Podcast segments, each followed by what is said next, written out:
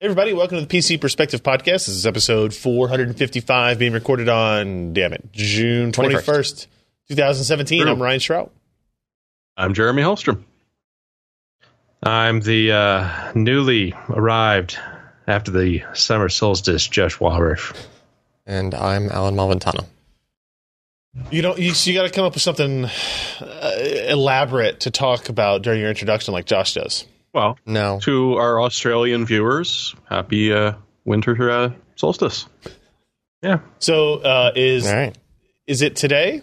Was it well, it's it was the last exact night same at ten day. o'clock in Mountain Time, okay? like ten twenty one. So longest days of the year.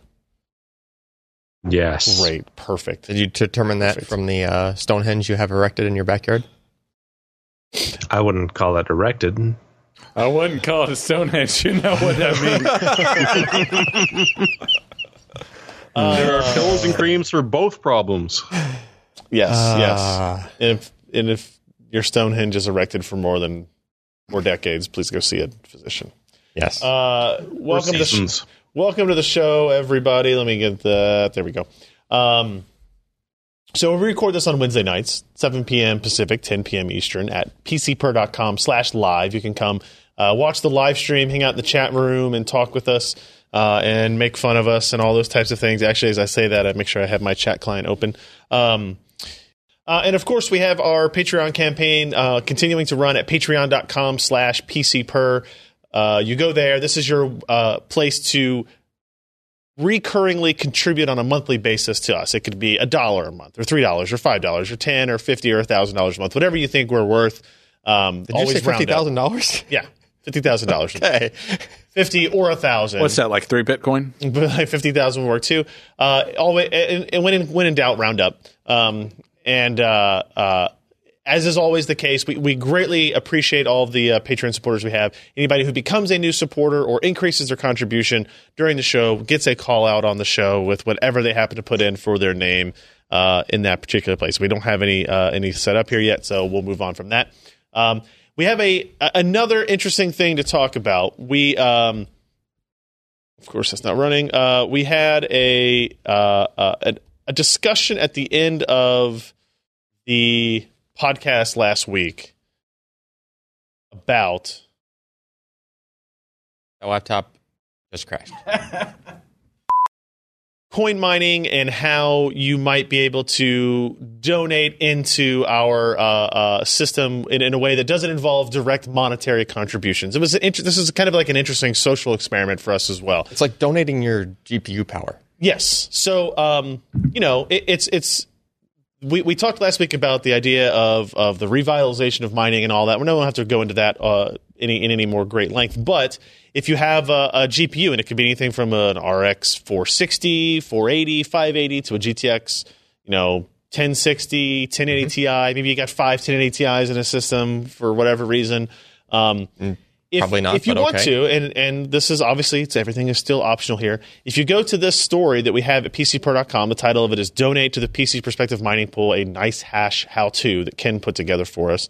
Uh, it will walk you through the setup process, which is really very simple. You download an application, you run it, it benchmarks your GPU, you put in this uh, very long code here that is the Bitcoin wallet associated with the site, um, and then you say tell it to start running right and you can have it run only at idle you can just run it you know you can manually do it if you want and say i'm leaving for work in the morning and start it up and it'll run for eight or nine hours while you're while you're uh, there and it basically uses your extra gpu cycles to donate to pc perspective maybe you don't want to sign up for patreon maybe you don't want to have to worry about uh, uh, you know that extra charge on your credit card or whatever it happens to be um, but you think this is uh, another option for you we uh, love to have it. I think it's I think it'd be interesting just to kind of watch how things go, like what times of day, and nights things are doing. How many- much compute power we can get? Yeah, yeah, yeah, yeah. Just like, as as a number is interesting. it, would- it would be interesting to see, even if people who are watching the live stream just download it and do it like while we're running. I guess does that does that impact their system stability if they do it while we're?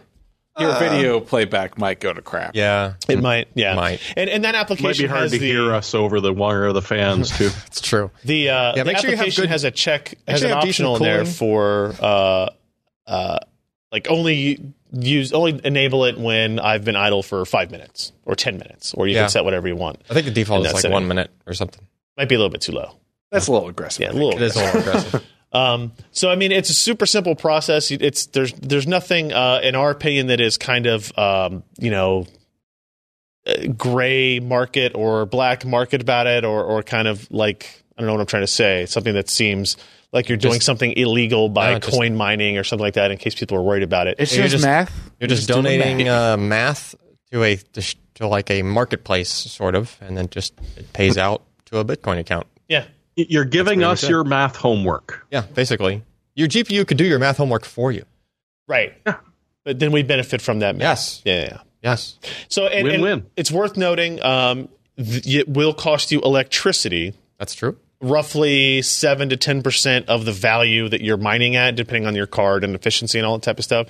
So I don't want Yeah. you to think that it's completely for free, but it's no more than if you were running Folding at Home or Boink or. Yep. You know any of those other We're things? just playing games. or just playing games right continuously.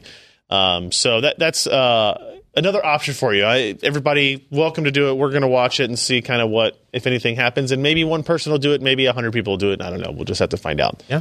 I think and, it'll be, and, uh, it'll be as interesting to as it see. starts to get cooler towards the winter, like you know, you can we can help you. That's uh, true. We can help you heat your house. The offset of the electric cost is the less heating you'll have Yes. to do. Less I'm looking heating of your forward to house. that as opposed to the months of July and August. Yes, as well. Um, so anybody who wants to check that out, that is again, it, just go to pcpro.com. There's a story uh, called "Donate to the PC Perspective Mining Pool," and it's a nice hash kind of walkthrough. Oh, cool. Um, so now let's get into things that actually occurred this week. Uh, two pretty substantial processor releases. We're going to start with the Intel Core i9 7900X. This is the Skylake X platform. It launched on Monday. Uh, but we have been talking about it forever, right? We we talked about the leaks coming through. We talked about um, when Intel made like their announcement without benchmarks. Basically, we're at the point now where we can talk about benchmarks. Pre-orders went up, and it will start shipping on the 26th of June, right? So the only It- it- processor. wait, wait. Go ahead. just one CPU. Which which model? Uh, well, the all of the so from the 7900X and below are available for pre-order and will ship on the 26th. so the middle of the chart to the right. Yes. So as you Okay. look at this, 10 cores and below. Gotcha. 10 cores and fewer. Um, the 12 core will be in August, I think I was told. Yeah. Uh-huh. And then the 12, 14, I'm sorry, the 14, 16, 18 will be in October. Okay. Right. Um, so we talked about the specs. We don't really have to go through all this. This is the 7900X is the 10 core part, 10 core, 20 thread, uh, comparable to, actually, if I go down to this table down here, this might be a little bit more beneficial.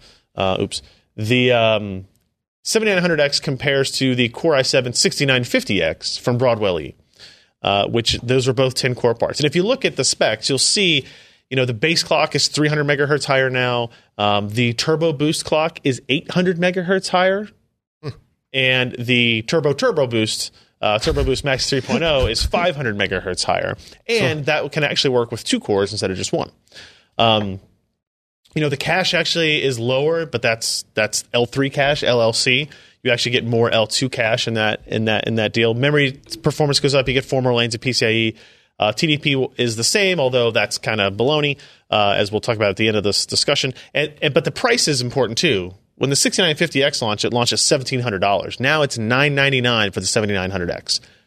Still a ton of money. Sweet. Don't get me wrong. $1,000 for CPU is still But a it's ton almost of money. it's almost half off though. Yeah, but it's nine ninety nine. Yeah. Our favorite is number. that? Yeah. Yeah. It is. Also worth noting on that table, I threw the Cabby Lake part in there, the 7700K. Yep. Um, just so you get a sense, right? So the the the clock speeds of the 10 core part are Can actually hit. like the turbos are close, right? Yeah. Now the base clock is definitely you know it's 900 megahertz lower, so that's that's important to note. Um, but uh, in my testing, I, mean- never saw 3.3 as anything that was a sustained clock level. Is it just a matter of you know can you keep it cool enough? Yeah, I mean, yeah, to a certain degree, yes, but the, the Intel algorithms are more are, are less sophisticated than that. They tend to just kind of like I think I think the all core turbo is f- it's four gigahertz on this, Okay. right? Whereas the all four turbo on um, the 7700K I believe is four point three, right? So there's It's almost like with all these numbers, I should publish that one Yeah. I mean. with all these turbo boosts and stuff. yes, agreed. so what- like what is the what's the difference between the the Boost Two and the Boost Max Three? So then? Turbo Boost Like, 2.0 is just maximum single threaded clock speed. right? But then Max 3.0 is Two cores. it, no 3.0 started with the 6950X product. It is one of the cores is your most favorite core and Right. it can go higher than all the other cores. But I thought they changed that to two cores now. It is, but it's still called Max 3.0. And now it's called improved Turbo Max oh. 3.0. But it's confusing that you would have Boost 2, which is just one core, be at a lower clock rate than Boost Max 3, which is actually two cores now. so basically the 4.3 kit is, applies to all 10 cores, oh, right? okay. Not all 10 running at once, but all 10 have the capability to run at 4.3 Briefly. briefly. Okay. Yeah. Whereas the 4.5 number is Th- that's your the thing. two most favorite cores that they have selected at manufacturing, right? Will be able to will be able to hit 4.5. So the Boost 2 was the thing that relied more on like the heat capacity of like the heat spreader and stuff. Like so it could yes, burst but again, I don't think it was deterministic per system. I think it was determined at production time and kind Yeah, of it's like a set. coded in Yeah, like yeah. we know that But we that can was the that's the goal. Yeah. It's right. like we is can they- run this fast for this Yeah. many seconds in a row, you know, in a short burst just to Yep. get something done quick. Is is it sort of like a validated silicon lottery on a core? Yeah, yeah, yeah. Uh, So they kinda. basically they I don't I don't know what they do at the at the you know production facility, but they basically run a test on all ten cores. They they used to determine which one was had probably the least leakage at some voltage, right? Uh, and now they just do that to two of them. Okay. Okay, so Makes sense. in theory, if you have two loaded single thread workloads, uh, they would both run at 4.5 gigahertz, as opposed to previously you'd have one running at 4.5 and one running at 4. And if you have three heavily loaded single threaded workloads, you'd have 4.5, 4.5, and oh. 4.0. Make overclocking interesting. Not, not really, because most of the time when you're running overclocking, you're just, doing turn all, that- cores. you just turn all that crap like off. all anyway. cores yeah so um th- new from new tech we've got avx 512 we talked about that the rebalancing of the cache hierarchy we talked about that uh, it is interesting now that i could show numbers to give you graphs like this um, We we haven't talked about the cache hierarchy stuff. I don't think. we talked about the redistribution of the capacity i think but not the don't- latencies which, don't which think we'll we- talk about here so uh, the the redistribution of cache essentially what they did was read the story for more detail they they are now um, focusing on more exclusive cache per core and less global shared cache per die. Right. Okay. So where you used to have uh, 256k of L2 cache per core, now you have one meg of L2 cache per core. Right. And you can kind of see that I think in this diagram here. Right. So on the left is the previous is the Broadwell E. You can see they they shrink the shared LLC uh, in order to expand the local L2 cache, basically prioritizing single threaded, um, perf- not single threaded performance, but single threaded workloads, m- more, uh, what do you call it, like thread occupancy in one thread, like data occupancy in one thread You'd have a larger cache available to. to that thread. that thread. Right. Yeah. Um, Data locality. There you go. Yeah. Thank you. That's what Thank you want. You. want stuff closer to the core. Right. You want a bigger pantry. So basically, oh, what that comes down to is you know they're they're looking at workloads, how workloads are changing over time, and then same thing on GPUs, right? They kind of rebalance things as architectures improve, and this is this is that. It's just interesting because Skylake, the non X, the consumer version, Yep. this is different than that yep. right? So this there there there is a more fundamental architectural change from Skylake to Skylake X than there was from like Broadwell to Broadwell E. Okay, right. Just kind of interesting to note. Uh, this graph is interesting because as a result of those cache changes, what you'll see is like the L2 cache is you know maybe a little bit faster uh, to about the same, but the L3 cache late average latency is now lower. Um, uh, is now Hmm. It's long- longer, longer, yeah. right? It's slower, um, and you can see that in this graph, right? So if you look at the first three, the blue, red, and green are the 7900 7900X, the new one running at three different memory speeds: tw- DDR4, 2400, 2800, and 3200, and it decreases, right? If you look at the L3 on the right there, from 33, 32, 31 uh, nanoseconds. It's it's or not clocks, a it's rather. not a huge jump over the previous generation. Well, I mean, so keeping in mind that the comparison is the blue bar to the purple bar. You're going from Yep. 33 clocks to 26. Yeah. Right. Um, th- it's it's it's noticeable. Right, But Right. the counter is that each core has more cache, Correct. Yeah. Right. so it shouldn't have to do So that. what's what's Right. interesting is we don't have to go through like they basically moved from a ring architecture to a mesh architecture. We did talk about that last week, right? Yeah, Yes. because we, we were We able touched to, on we were that able to talk part. about that. Um, and so that is that is part of uh, where these performance deltas come into play. It's just kind of the restructuring of the cache. You know, at the the L three cache, a portion of L three cache is now attached to each core, and and, the, and at most two jumps to get to anything, but um, slightly further away on that on that individual mesh network. We talked about Max Boost 3.0. Uh, you can see that kind of at work. Um, they enabled speed shift on this part, which doesn't sound like something that's super necessary on desktop parts.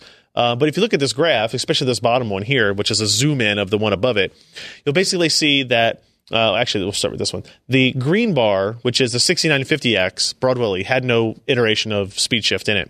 It takes um, over 250 milliseconds to get to its top clock speed. Right? Its clock, its top clock speed's lower, but we're not. I don't, whatever it is, it takes over 250 milliseconds, which is a quarter of a second. Right? It's, it's a pretty long time in computers and in processor uh, speeds That's that's an eternity. the blue line is Skylake X, the new part. It gets there uh, to its top speed, which is much higher in under 50 milliseconds.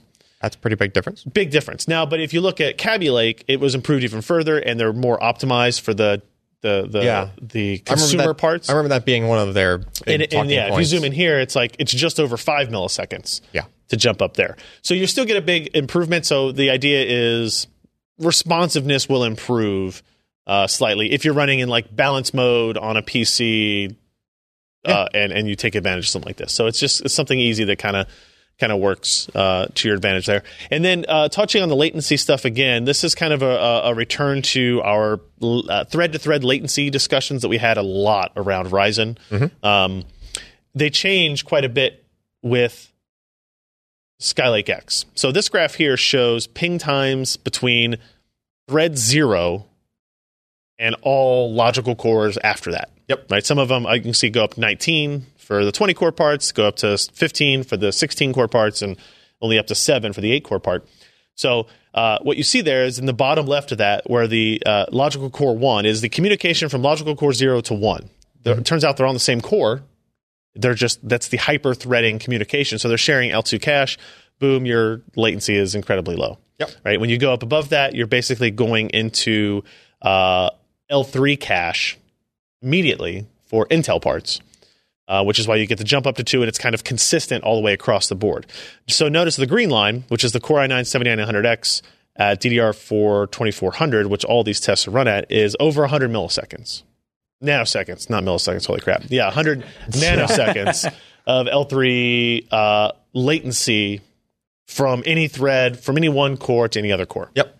It's basically just like one virtual or logical processor trying Yeah. to send a message to another one. But the Broadwell E, and even back to 596X's Ivy Bridge E, right? Uh, Uh, as well. Haswell E, yeah, yeah, Yeah. sorry. Um, those are pretty much the same. They kind of hover around 80 nanoseconds Yep. of that. The, the the cache structure was not altered in those, but you can see what the change that Intel has done with Skylake X does. Like you go from 80 to 100 nanoseconds of L3 latency. So it's going to have an impact in in some places. Um, look at the four core, the 7700K at the bottom, the dark blue line that is the shortest. Um, its L3 latency is just over 40 nanoseconds. Mm-hmm. It's still using the ring bus, it doesn't have the mesh, uh, but it has the fewest stops on that ring bus. yeah. So it's a- therefore, it's a, small ring. yeah, the latency, the average latency to get around is is lower. Now the the the lighter blue line is the Ryzen part, and you can see we have you know the L2 cache is is is slower than the Intel one. Um, you jump up to a little bit for halfway. That's when you're on the same CCX. Uh, and your latency is, pr- is is is on par with 7700K, and then you get this big jump up to about 140 when you go up to then it has to cross go CCX across. communication. Yep. We've gone over that before. So basically, the point of this graph which took a long time to get to, is that the the L3 performance on Skylake X is worse Mhm. uh, than Ryzen, and we assume Threadripper Yep. um, for the it, one until the CCXs are expanded past, and then the AMD architecture, the Zen architecture, is at the is at the bigger deficit, And then and then Right. if and you can actually improve performance interestingly yeah. Well, by increasing memory speed. Red Ripper and Epic, they got two and four CCXs. So that miss, that No, they have four and eight. four and eight, my, my bad. Um, so that inner CCX latency hit. Yeah. Yeah. Come up more unless they keep. Well, it, it'll, Locality. it'll, it'll be the same. I mean, it'll be just you're extending the line up top further out to the right. Right. So a I assume, having not tested it, that the Threadripper part will just be that light blue line will go all the way out to s- 15. Right. You hope. Or no, we're already We at 15. hope. It'll go up to It'll go out further, but It'll it'll, go out still to be the same. 30 it should, it 31, should still yeah, be the because of the same. threads. uh, the it same should, still be the, latency. it should be the same. yeah. I- Unless something occurs for the die to die communication that I don't know about yet Right. because it's two die. But I think what Alex was talking about is that uh, it's the Intel area under parts, the curve. but the Intel part, like the the Intel parts, have larger caches per core, right? Now Is that Of what the case is? L2? Yeah. Yes. So unless you had a specific workload that was trying to communicate core to core, any given thread should hopefully not have to make that jump that takes longer. Yes. In theory. Yes. Right. Correct. So because you could look at this in- increasing the L2 cache would, in theory, allow you to do that. But I mean, Yeah. w- w- I mean, we'll talk about it in a second when we can look at the gaming results. Sometimes you could probably increase that L2 cache as much as you want. It doesn't matter if you have multi-threading going on and those threads need to cross communicate. Yeah, it doesn't matter how how big big your L2 yeah. cache is. yeah. Yeah, because physics. I mean, Still got to invalidate and Right. scrub. Hmm. And Right. You For, st- yeah, Fortunately for Intel, there's already some game developers working on fixes for it is. uh, So core to I'll- core latency. I'll, I'll skip this graph, but you can improve it with uh, memory speed and increasing the cache speed on there, essentially like the mesh frequency on it. You can improve it, but it doesn't improve it uh, super dramatically. Yeah. Uh, that we used- did use the Asus board on this. Uh, I'm going to skip ahead to those gaming results. Oops, one page too many, um, because we're talking about it. So the Ryzen 1080p gaming scenario is slightly brought back to life here with Skylake X to a lesser degree, right? If you look at these graphs, the red bar is, let me make sure, the red bar is a 79 7900X, the blue bar is a 6950, green is a 7700K, and purple is the Ryzen 1800X. So what you'll see is inevitably the red bar is lower than the blue bar or exa- is even or below. Yep. Uh, and sometimes, like the Civil- Civilization Six benchmark, it's substantially lower. Far Cry Primal, it's substantially lower.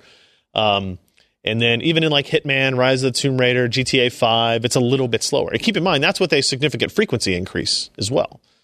7900X is running, you know, 300, 500 megahertz faster than the 6950X. Um, So, so there, it's, so it's like the speed increase is kind of countered in this particular workload, in gaming workloads. I- in some cases like Yeah. far cry primals and, and civ 6 are exceptions to that Yeah. uh, and then you look at a game like deus ex human revolution that is clearly has no cpu bottleneck in place Right. because it's the same across the board you know a more um, like reasonable example might be something like rise of the tomb raider or great gta right where um, uh, uh, Cabby Lake is faster than Broadwell E is faster than Skylake X. Yeah. That's kind of the conclusion you come to. yeah, I mean, it makes sense.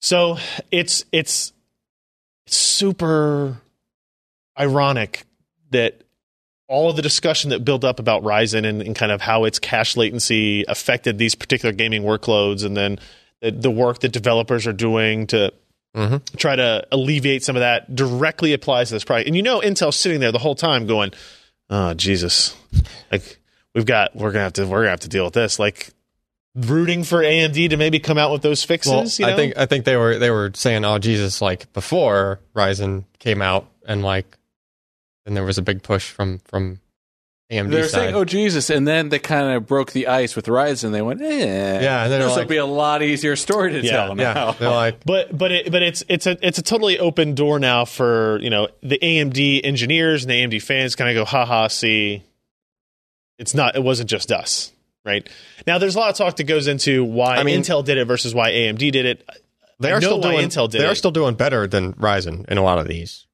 Just saying. yes yes Like, the so. the yes the the argument i- is is there but it's also true that it's you know five hundred dollar more expensive processor Yes. but whatever you get into like the top Yeah. available AMD On, on the Zen flip, on the part- flip side, for the cost, Ryzen looks pretty damn good. oh yeah yeah yeah you know, it's just it's interesting to see that kind of recycled out. Yep. Um, I, I- I'm gonna. We've talked about this too long. Overclocking was great. Well, overclocking was pretty good. We were able to get up to 4.6 gigahertz all cores. Um, all the time. yeah, full full time 4.6 gigahertz. uh, at 1.28 volts. for a 10 core part. But- that's pretty good. But we hit 100C several times. And this is Oh. with the 240 mil all in one cooler. Well, That's again, maybe a little bit. but I will again- say, again, it's 10 cores. I will Just say saying. it ran at that longer than I would have like thought. To the point Start where I was like, feeling I like, just you don't know- feel like this is. I'm not comfortable with this anymore. So I kind of decided to scale back. I went down to 1.24 and 4.5 gigahertz, and we we were able to sustain at like 83c. Okay, that's a little more. So uh, I, and I'm and I'm comfortable with that. and that was That's with like, a like, reasonable temperature. Right Wait, you were at 100C on like that dual, now, dual so- rad water cooler? Yeah. Now it's it, it, crap. it spiked up there, and then the fans would spin up, and it would cool down, Oh. right? But it, it wasn't running sustained over 100. See, it was like 98, but it was close enough. Still. Uh, I, I think I actually saw a number like 113 show up once. now it's I don't know how instantaneous that is, right? You know, it's it's the the, the temperature monitoring stuff through ASUS's software. Listen, the Optane It's is. enough to make you go, well, maybe not. Yeah. Only the Optane stuff is supposed to do phase change, not the CPUs. Yeah. yeah. Yeah. Um, so, long story short, on this general performance, single threaded performance is better. Like, so let's take gaming out of it. Everything else. Like, if you look at this Audacity benchmark, that's pretty impressive because the single threaded performance of this 10 core part now matches the single threaded performance of the 7700K because of those clock speed changes we saw, Yep. right? But when you look at. Uh, uh, wait, is the IPC basically the same, like Clockwork Hawk, uh, compared it's a to Cabby little, Lake? it's a tiny bit Like a percent or two or something, yeah, probably. like almost nothing. Okay. Yeah, yeah. Actually, it may actually be nothing. Yeah. No, I think. Well, I mean, about you it. might get some gains But if you just because look- there's, there's more cash. If you look at say like one of the yeah, so here's another version, right? It's, it's Cinebench single threaded. The 7900X at 10 cores is now matching the 7700K. It's actually a little bit higher, but when Yeah. you look at multi-threading, it still has this advantage over the previous 10 core as well. So again, taking the 1080p gaming stuff out of it, this this seems to be the instance where Intel actually did what they wanted to do last generation, which was provide like one processor that was the best single-threaded performance you could get and the best multi-threaded performance Yeah. you could get. Right. So at the same time. at the same time, right? And so it depends on what your workloads are and all that type of stuff. Uh, but it but it works really well again outside of that that one use case. Um, It's looking like the 10 core will probably end up being kind of that sweet spot there. I don't know. because Like here, what I'm curious is when you we go get to 12 to, and 14 cores, like now you're getting to the point where you're just But- making so much heat. but keep in mind they could easily do the same single core up to the same frequency sure. if it's single core, right? the single core, yeah, but the, I don't think you're going to get like, you know, 4.6 gigahertz on all cores on an 18 Oh, core. overclocking wise, no, I wouldn't. See what Think I mean? so. I Like- wouldn't think so. And I but think it might still be the be- it, I- you know it's still going to be better stock multi-threaded performance. That's Yeah. that's what I'm interested in. Will they be able to maintain that? Hey, this is the best single-threaded performance you can get and the best multi-threaded performance you could get as you go up to 12, 14, 16, 18. it'd be interesting to Will, see will if they die can, be able to scale in that way? like to see if they can somehow, you know, if you took the 18 core part and the 10 core part and had them side by side, and you ran a 10 thread or 10 core workload or whatever, Yeah. right? Like, would both parts be equal, or Yeah. Mm-hmm. would the 18 core part actually be slower because its Yeah. clocks were, you know, I don't know. interesting? Uh, the the the uh, uh, caveat to all this is power. Yeah. Both these parts are supposed to be 140 watt TDPs. Okay. Uh, the fi- 6950X, this is running Cinebench uh, 15, mul- you know, multi-threaded workload. The, the new part draws more than 70 watts extra power, and nobody can tell me why yet. ASUS doesn't know why, but they s- they swear they're not doing anything to affect Oh. Over its TDP?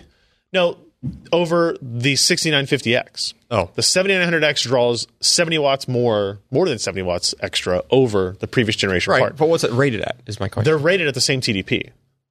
Which is what number? 140. This is a total system power. You're not looking at Oh. Well, so but still, just just note the the the delta between the two. I don't That's think the, problem. motherboard just drew an extra 70 watts. Well, the, the 7900X is at a higher clock, isn't it? It's at a higher clock, yes, and so in theory they're pushing more voltage through the die to get. Oh, sure, but But that's a significant difference. And Intel has come to me, and I showed all these numbers to Intel, and they're like, mm, "That's not what we're saying." And I'm like, "Well, what am I doing wrong? Like, I, I'm using the motherboard that you provided me for Yeah. testing, and every other reviewer that I see that tested power this way sees the same thing, even those reviews that leaked out early." yeah. right? They see the same like 70 to 80 watts additional power. So it's possible that maybe like a BIOS fix or something, and like there's just something in there where it's it's it's drawing more power than it needs to get to those clock speeds for that long or guess. something. I don't know, but Really that's weird. that's a lot. It's a lot. Uh, so we've got performance per dollar. You know, it- it's a thousand dollar part, so it's going to be hard to justify it. But again, if you look at something like compared to the last generation seventeen hundred dollar CPU, you'll see it's more than double the performance per dollar in single threaded. It's more, it's almost double the performance per dollar in multi threaded.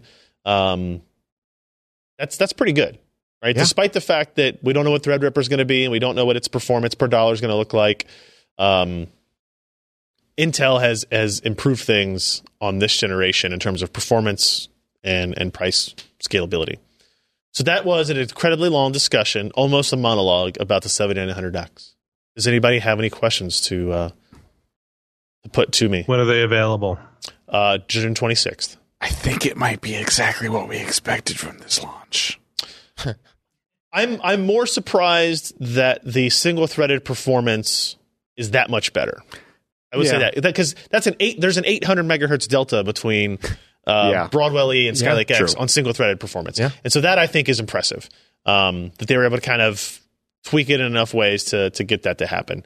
Um, but but yeah, otherwise like the multi thread stuff is it makes sense. The the boost you see there makes sense. Um, you know we've we've known about the pricing and all that for a while. Uh, we have a Cabby Lake's part in Cabby Lake X part in. We're going to test that. We'll talk about it next week or the week after, probably next week. Uh, so I'm not going to dive into any of that stuff today, but um, and we'll talk more about the platform once we get a little bit more time under us with that too. So The next couple months are going to be really you're not going in through that. interesting. The, the next couple months will be very interesting. Oh yeah, yeah, yeah. Threadripper was going to come out, and it's going to be at some performance level and some price, and Intel's going to either look really bad again or look okay. And I I just have no idea. Yeah. I just I just don't know. It all depends on like we can you can guesstimate the pricing or the performance rather. You could probably guesstimate the pricing. Well, you can, but, but Roughly. you know the difference of uh, thirteen hundred dollars for the the highest core part versus eight hundred dollars for the highest core part is significant. And then you got to measure all the other workloads because IPC is still going to go to Intel, right? Like nothing nothing is changing fundamentally about either of these things. So um, we'll see if how big of a splash Lisa wants to make with these parts. How how far do you go down that rabbit hole? So uh, check Make out it the up in review. volume. Yeah. Make it up. Yeah, yeah, yeah. We're we're we're selling these at a loss. Make it up in volume. Uh, so okay, damn it, that was a lot of stuff. So I apologize. Um, but hey, speaking of processors, AMD Epic, probably Never the, heard of it. probably the best slash worst.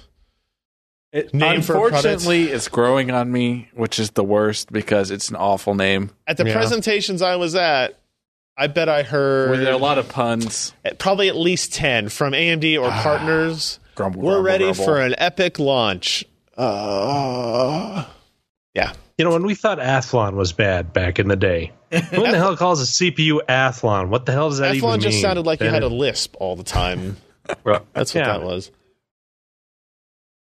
So really quickly, we, we again we talked about Epic for a while too, and what its perfor- what its capabilities were.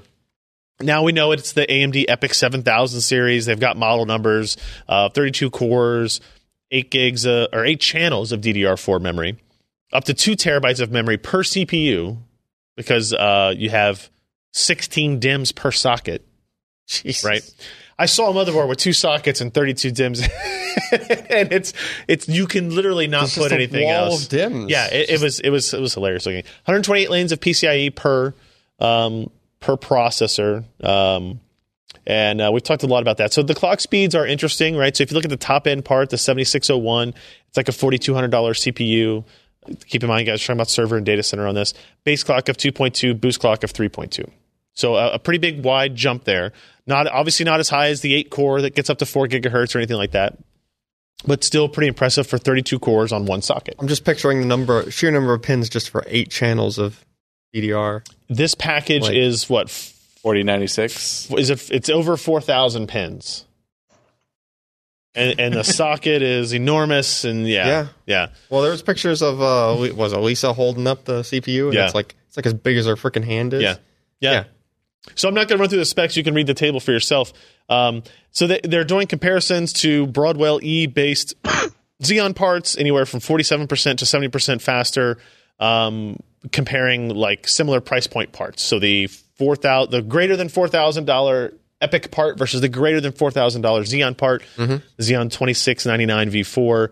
Uh, if you don't follow the Xeon product line, which is incredibly complex, um, these numbers may or may not make any sense. It's worth it's worth Xeon noting. numbering is a mess in Don't itself. worry, they're going to be called Xeon Platinum soon. Yeah, I know. So, Great. It doesn't matter. They still have the same four digit numbers to go along with. Oh, do it. they? Yeah. Um, uh, the important thing here is the performance metrics that AMD showed were spec int and spec FP. It's literally the only performance data we got. Now that's im- th- those are important synthetic numbers for server and data center workloads. Yeah. Right. Uh, but we do not yet know exactly in real world testing what the differences are going to be.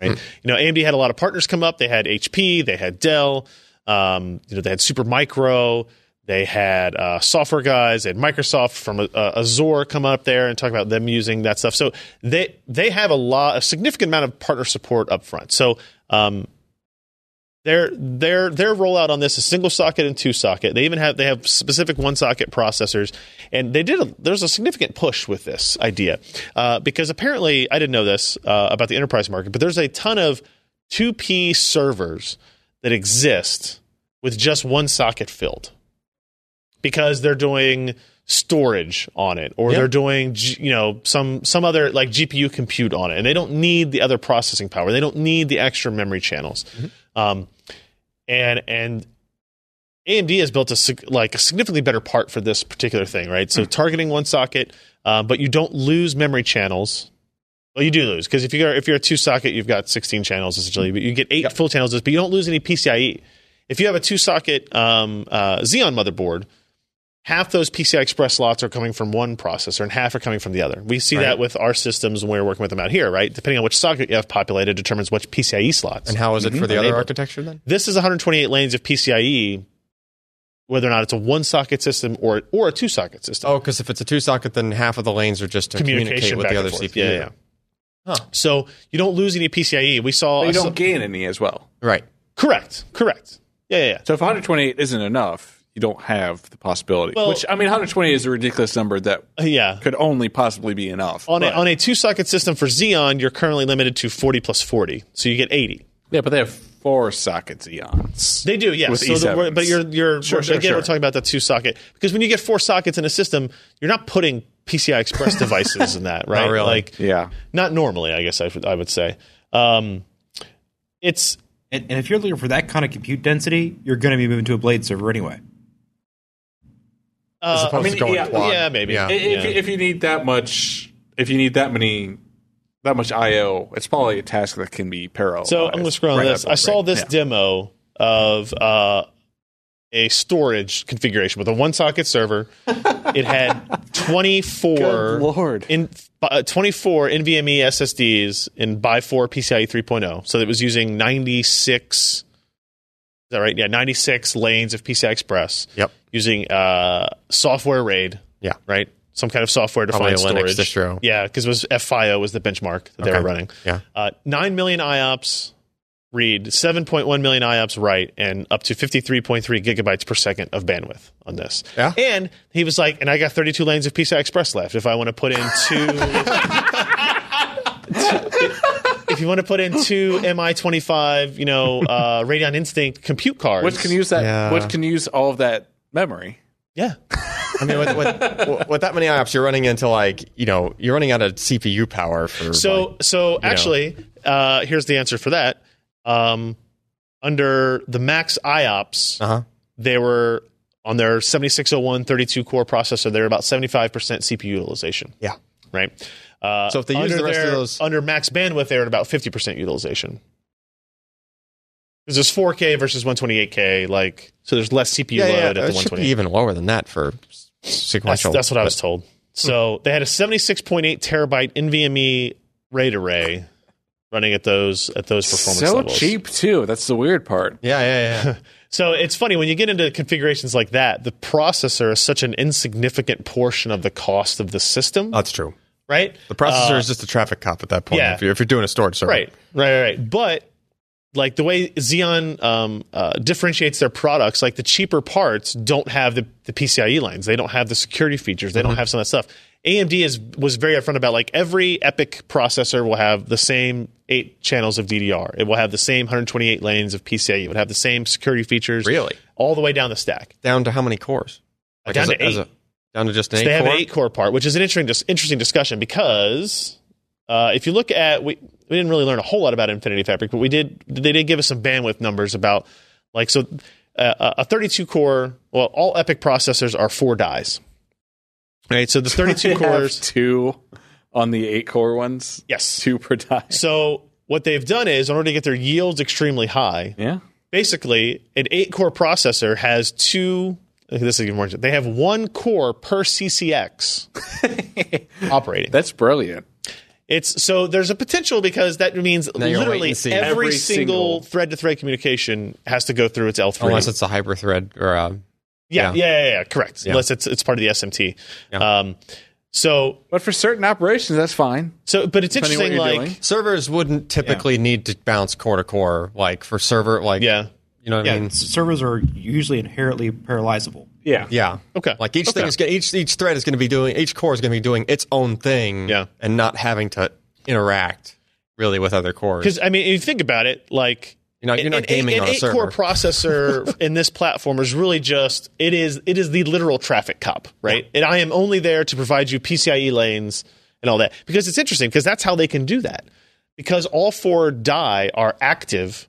On, even on the eight core part, it still has eight channels of DDR Oh, yeah. memory. It still has 128 lanes of PCIe because it's getting so is the two PCI from each die. does the PCI and the DDR both come in via the fabric is that what happens No, no. Each die has its own two channel memory controller and Oh, okay. 32, and then some of 32 the lanes. of PCIe, okay E, right? okay, okay. So all of that is still active, even if you only have one CCX Okay. or It's one just core that per your CCX The thing enabled. is your scheduler kind of needs to be aware of that Yeah. so that it, it So puts the you're- tasks on the correct because you know The memory otherwise- is coming from the right memory controller. to Yeah, that, yeah, Well, NUMA is one thing, which is the make sure the memory is make sure the thread is on the CPU that's connected to the memory. That's NUMA. But Okay. like, I could be forgetting something, but like, I don't know of schedulers being aware of. Oh, wait, that thread needs to talk to this PCI device, so I'll put it on that CPU. Um, yeah, that's true. I don't know. I And don't know. there might I be don't a know the form answer of to that, that. for like because Xeons do that right because they split the PCI So between cores, but. the I think your software would have to be a little more aware of the architecture to fully take advantage of it. so the the um, Well, it seems like it's it's all going to be a- addresses and NUMA with PCIe. yeah, E. I mean, not so much NUMA, but you're going to have addresses for each device, and so it's just going to route it to the correct yeah, The controller. CPU is going to know what to do with that. Right, right, right. Yeah. It's just you, the concern Yeah, is that's you don't low want, level, so- you, you just don't want the wrong CPU trying to talk to the PCI device that's hanging off. Right. Of, an it's opposite. not going to do that because it's got addresses. Yeah. I'm like, Yeah. Um, Okay. Now, what's interesting is so we, you know, these are questions we had coming into this, and this answers our questions for Threadripper as well. W- uh, it- I should note for Threadripper, I don't yet know if it's literally if it's the same substrate with four die, Like a and now cut down. and now we're looking at you know two cores per CCX. That's probably the most likely solution for Threadripper. I, am pretty sure. or is it two die? I'm pretty sure we know it's two die. Do we? yeah, I would think I Threadripper don't. would be I- half of honestly, we're so far in at this point. I don't know if that's just the If somebody in the mass chat- speculation or Yeah. confirmed, but I'm pretty. You know what? Sure it could it's be two die. either. It could be either. Yeah. Right. It, could be because depending on if you've got some. Yeah, well, yeah, it's, it just depends on, on yields and bins of, of parts, and they throw it into different areas and say, they- hey, this is appropriate for this, this, this, or this. You can go ahead and integrate them because they use the same socket in between Threadripper and Epic. It, it's And so you're. it seems to me Go ahead. un- oh sorry it seems to me unlikely that they would want to like validate another package and all that stuff right like Well, I mean, if, Thread- you, if you only had Threadripper- two possible packages, it's- it's no well big if you make a deal. four die version and a two die version i th- I- if i were to guess i l- honestly have no idea at this point i'm going to guess that it's a four die two per ccx thing. Eh, well For actually no because Threadripper. that wouldn't make as much sense because it has half the memory channels and Yeah, half the pcie and half the And half the E. It's- PCIe. So E. maybe it two is die. just two die. Yeah, I mean- That's what I you mean, get. that- I think that's that does- probably most likely. Okay. But we're saying that in terms of flexibility, they could do either. But if you got a four die one, you've got to start disabling a lot of stuff. Well, I mean, they sell 16 core versions of Epic, right? And that and it, and it is a four die thing. Um, but this so this slide shows the uh, like die to die bandwidth is 42 gigabytes per second bidirectional. Uh, they go into the the power stuff, two picojoules per bit TDP, right? Just talking about how much power, low power this is supposed to be. Um, when you go to socket to socket in a two socket, this is kind of interesting. There are four links between the two processors from die to die, like the. I don't know if it's exactly mapped like this, but it looks like it on this diagram. The top left die is mapped to the top left die of the other socket. Yeah, it's Right. as if you laid them on top of each other. Yeah. Uh, Or just- and that, that di- bidirectional bandwidth is 38 gigabytes per second, uh, which means you have at most two hops to get to any other core, Yeah, right? You go across to the other socket and then, you know, your jump across Mm-hmm. those die in there. Uh, and then they, they go into the PCIe E breakdown and that type of stuff. You can literally get down to, um, you could bifurcate the by 16 connections, which there are two per die, down to uh, 16 by ones Mm-hmm. Mhm. per. meaning you can have a You could have 64 by ones. Is that what that says? No, it's saying bifurcation of eight PCI devices per X16. So is, wouldn't that be an X2? yeah, yeah, yeah. Yeah. There, no, it's, it's saying there are eight by 16 links, right? Two No, from each die. Max The, of the, eight the, PCI. the sub note. Oh, uh, Max of eight PCIe yes. devices Okay, per you're by right. So you 16. could have you could have maximum of eight per. Yeah, so you could do 32. But their drawing is By a little two. confusing there because it does It break does it all the show way by down ones. into it breaks it down into uh, s- uh, sixteen by ones. It does in the, there. in the diagram. It does, doesn't it? Okay. Yeah. Hmm. I don't know. Yeah, I don't know. I'll have to get clarification from that. Um, so this is the diagram that shows all the bandwidths to- together, and also note that they don't. There's no chipset for this, right? Uh, USB is built into the control into the die, and the SoC SATA is, Oh, is built it into like the die. the quote unquote X300 that we've never seen? I guess. Well, I guess. Like they have to have something doing timers and You got to have interrupts and some stuff like physical that. layers Yeah. for this stuff. Uh, yeah, I guess. But, but for X300, that was just a simple, simple chip communicating over serial yeah, SPI. I don't think I have anything in there for that slide, but yeah. Yeah. So you know, you know what I think they're trying to t- say there on that because on the, the by bottom ones. section of the drawing, they're showing it's no, that's still confusing. it's well, here's confusing. the, here's the thing about not having a, a South Bridge. You've got all the USB you'd probably need for a server. Yeah. And anybody who's going to do anything on a server is going to have a RAID card or Slots. some kind of NVMe E thing. You need slots. yeah. Yeah. Honestly, with this You're going to with have this, ar- plenty of slots. with this architecture and how many cores you have, and how many lanes you have, the raid card is almost like irrelevant unless you need to do SATA specifically. Which a lot of people are still doing. That's for true. Massive storage. I mean, That's you, true. Hmm. you'd love some of these servers I saw, Alan. Like uh, Just Su- had- Supermicro had a bare bones, and I don't even know the, the connection they're using is is a is an NVMe connection to like um, backplanes. Yeah. Of, of Supermicro drives. has like it has It- like a whole tray that like pivots up and you can just slide a bunch Yeah. of drives in. and so it was like, oh, this is the 24 drive Yeah. v- 2U version of this. yeah, Supermicro was making those servers and they had to use a bunch of uh, PCIe switches to be able to And, fan they, and out. they don't have to do that anymore. They don't have to do that anymore. They just they just route all the lanes, and so instead, you know, it makes for a cheaper server as well. man, server shit is so cool. It's it's it's incredibly neat, and it, and, it, and It can be. there's a lot of stuff. There's a lot of stuff in that, in, that we didn't go over here, like about security and manageability and RAS, which is what is it? Reliability, Uh, Ah, accessibility, and sec- Accessibility and, and security. security. Yeah. Yeah. Yeah. RAS features they kept talking about. It took me a little bit to to wrap my head around. Um, but you know, it's it's an impressive launch for them. When when did Opteron launch, Josh? Two thousand and three, I think. it was around there, right? uh, yeah, 2003, 2004. I remember being at the Opteron launch and how how significant of a thing it was for AMD at the time. Uh, and this felt very similar, right? And they but they know, uh, you know, I, I got to talk with Lisa, I got to talk with Forrest, uh, who's who's who's the VP in charge of it, and and they know that it's an uphill battle. Like they have to reconvince these people to buy into their ecosystem. Um, but there's literally nowhere for them to go but up. Yeah. Uh, When you're at, when your when your market share rounds to zero. Which it does. Yeah. It doesn't round to one. It rounds to zero. Nowhere to go And this but is up. what they told me. nowhere to go but up, and if you have products that are undercutting Yeah. Xeons on cost and have just an You almost- insane amount of connectivity, you almost feel bad for Intel, like there's Xeon PMs, not like the executives, but people are, they're still going to make money. But like if you're a Xeon PM, you literally cannot win in this next next year. You're going to lose market share. Yeah. you're going to lose, uh, you know, margin. A- As it turns out, when you're at 99% of the market, you have to decrease some.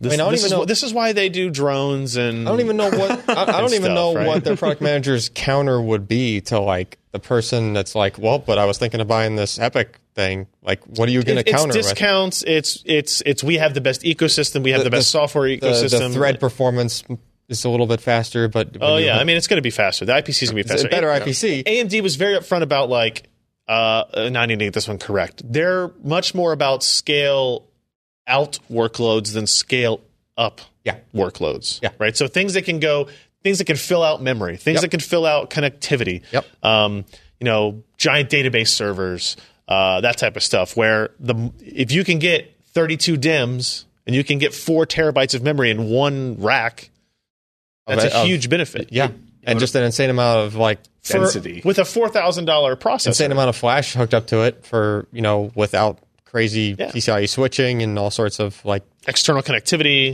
yeah that's out of the super- box connectivity. Su- Supermicro's like largest chassis is like n- two layers nested worth of PCI switches. Because because the first switch can't fan out enough to get to all the slots. Sweet. So they had to put another set of so it's like literally making a tree off of off of the Xeon, Yeah. right? Yeah. Yeah. I, I imagine if you're the CTO of like some big company like Netflix or whatever who is running their own data servers, so depending on AWS now, you're just looking at these bills from Dell or whoever you buy your servers for, from, and just spinning and just like looking at the number, and then Yeah. Oh, yeah. someone comes and offers you a cheaper solution, you're definitely going to take That's them the thing. seriously. That's the, that's the point I'm trying to make is the processor itself is not just the cheaper thing. It's the ability like its capabilities makes the whole platform cheaper. So like Dropbox was, was one of the partners that had like a video. They're Yeah. talking about like, look, we do storage, so massive amounts of storage per Yes, device is Dropbox important. But they does said, but we storage. still need good performance because they're doing versioning, they're doing Yeah. um, uh, uh, like preview Uh, files of deduplication, stuff. they Yeah. do, like- so yeah. like they still need some of it, but but, it, but their their density of of stuff is there. So I, As mentioned, And on- obviously, on- front end servers as well, because Pi- Baidu is another one of their partners for this. And they're one of the Super Yeah. Seven. That's that's a really That- big yeah, they're deal huge for them. Yeah. monstrous. Go ahead, Alex. Oh, that's good. As, as I mentioned on IRC, it's also going to make for a really nice virtualization server. That's true too. I mean, that's that's The only kind question, of the thing. the only question that comes up with Yeah. True, too. virtualization is w- when you start to virtualize across CCXs. that's You, fine. you you wouldn't. That- it's- it- Well, then that limits you, to four The core Oh, instances would be using their own RAM and their own PCI devices. But then you can never have more than a four core VM. that's fine though. If you sure. As long as, as, long, as, long as you're plenty fine for, with that. that's plenty for a, like you know If- if, you try to have a lot of VMs on a s- on a machine, you don't Yeah. want them all to have a lot of cores. if you need more than No, four two cores or on a four. VM, it's Yeah. you're going back to bare metal anyway. Yeah, typical VMs. did- yeah, Mm. I mean, it's- think about like VDI applications, and it's actually it's actually good because you wouldn't want to hop outside of a CCX. Like you'd have a bunch of dual core machines running off of this 32 core. yeah, ru- Uh, I, th- I think that it's- Epic, and you wouldn't be copying across the CCX for anything. It'd be like self-contained as long as, systems. it's, as, long as you're at four core or below, yes. But I think there's more instances of greater than four. Like when you're Not- talking not- about having 64 cores in one yeah, but not for chassis. a VM. Not for a VM. Virtualized servers. Will Oh yeah, typically definitely not have a more lot than of cores. four in a chassis, but not four more than for, uh, For each like, VM. depending on what. So like literally, Sorry, Al. so- hold on, but this you guys aren't making sense because if I go to Amazon and get, try to do a virtualized server, I an can get edge ti- case. but I can That's get that's different. but it's not like that. This is- this is who they're trying to sell to. I can buy ten core, you know, database servers from Amazon EC2, yes, you can. and that is a virtualized environment, da- right? the And that database is for server- that is for the most demanding workloads. Database server is scale up. well, it, for whatever you want it to be, right? Like you can get a ten core server from E EC2. Right. That's what I'm saying. So if you want That's an like, instance. if you want a bunch of cores and well, but then again, if you want that, y- you're going to have the same CCX penalty even if you were on bare metal with the same processor. Correct. Correct. So what And then there's another inherent latency built in, depending on what virtual uh, instancing you use. Right. There, there can be actual built-in delays between cores, regardless of what hardware you're running, which scales up as you go beyond two or four cores. yeah. So you might actually outweigh the CCX penalty just by the built-in inherent latency of a vir- a virtual machine. right. A whole bunch of four cores stacked up together is going to be overall more efficient. So it makes sense to me. Okay. And, and the ability to have that many PCIe slots and do something like VDI desktop replacement and dedicate a GPU to it Because like I have a friend who does IT at an architecture firm, and they need GPUs. Yeah. Mm-hmm. And right now they're depending on like NVIDIA grid cards, and they're subdividing the GPUs, whereas they could just dedicate one GPU per user on VDI. Yeah, with you would something have like your that. own They set of have you would have your own that set of much hardware, PCIe. Yeah. Yeah. So all centralized. Reg- regardless pretty of darn the good. like specific workloads because trust me intel's going to find the specific workloads that that this doesn't work and they're going to talk about it um, this, it's a it's a huge launch for them. They're they're well aware of like the challenges that you know talk with Forrest about Epic two or not Epic two uh, Zen two and Zen three and what those architectures are going to be and and why they have to make this pricing argument today, but they don't want to have to sacrifice that going forward. And it's it's it's a big deal for AMD. So good good for them. Um, what else we got to talk about, Josh? We promised people we would talk a little bit about five nanometer stuffs. Sure, we can. What? So what is? So um, I like this because it was uh, what are their pages, right? It's like they're just printing this out out of an inkjet or something like that. So Yeah, pretty much. Yeah. He's wearing gloves. Nano. He's wearing gloves, but Nano that sheet. but that shirt What? is E ESDing the crap out of that wafer. just just saying. Yeah, know, well, it's microfiber. He's cleaning it. Yeah. I don't know why they're doing it, but what it is. Uh, so, yeah, IBM, we talked about this a little bit a couple of weeks back. Uh, they just announced their 5 nanometer breakthrough with uh, silicon nanosheet technology. So, essentially, FinFETs are gates that are surrounded on three sides. And this adds the fourth dimension. So it's surrounded on four sides, and they actually lay it down in layers of sheets. So you've got multiple litho layers, deposition, whatnot. And uh, this solves a lot of problems with what FinFETs will be encountering at seven nanometers and below. So seven nanometers, kind of the last gasp for for the traditional FinFET that we saw introduced with 22 nanometer. After that, you can get things smaller, but you're going to have to keep power about the same, and your your switching speeds are going to be about the same, and so you're going to increase the density, but you're not going to have any kind of power and performance increase to go along with that. So yeah, you've got a smaller chip, but it's going to have probably more negative characteristics than the chip that was made at a larger um, n- node because you've got more power and more heat dissipated in a smaller area than what you did before. And so IBM has gone ahead and they've worked with Global Foundries, Samsung, uh, SUNY Rochester. Is that right? They're yeah, that's one of the reasons why uh, AMD originally set out to build their fabs up there in, in New York because they're very close to uh, to SUNY Albany and and their you know litho and and and chip making uh, research center, and that was an area that that IBM had worked with. Uh, for just decades, seemingly. I mean, they had their East Fishkill fabs. They worked with SUNY it's all one big happy family. And now Global Foundries and and and uh, and IBM are, are working close together, and we've got this. So we've got you know these multiple layers of, of nano sheets. Um, it it allows us to not only just shrink past the seven nanometer, and who the hell knows what the actual dimensions are because it's it's a lot of marketing involved with these sizes but because of the unique structure and materials, they're able to kind of keep the advances going in terms of power and clock speed. So you've got in in something essentially the size of a, a fingernail, uh, about 30 billion transistors, which is more far more than what. Uh, what is the latest? Uh, the, is the 1080 Ti? No, it's the the Volta, the V100 new thing from uh, NVIDIA yeah, that is around 600 nanometer, a millimeter squared, that is 21.3 billion transistors in yeah, that. that sounds right. Yeah, Yeah. And so you've now shrunk that dramatically to about 70 millimeters square and have 30 billion transistors in there. So sounds all right. it is a significant jump.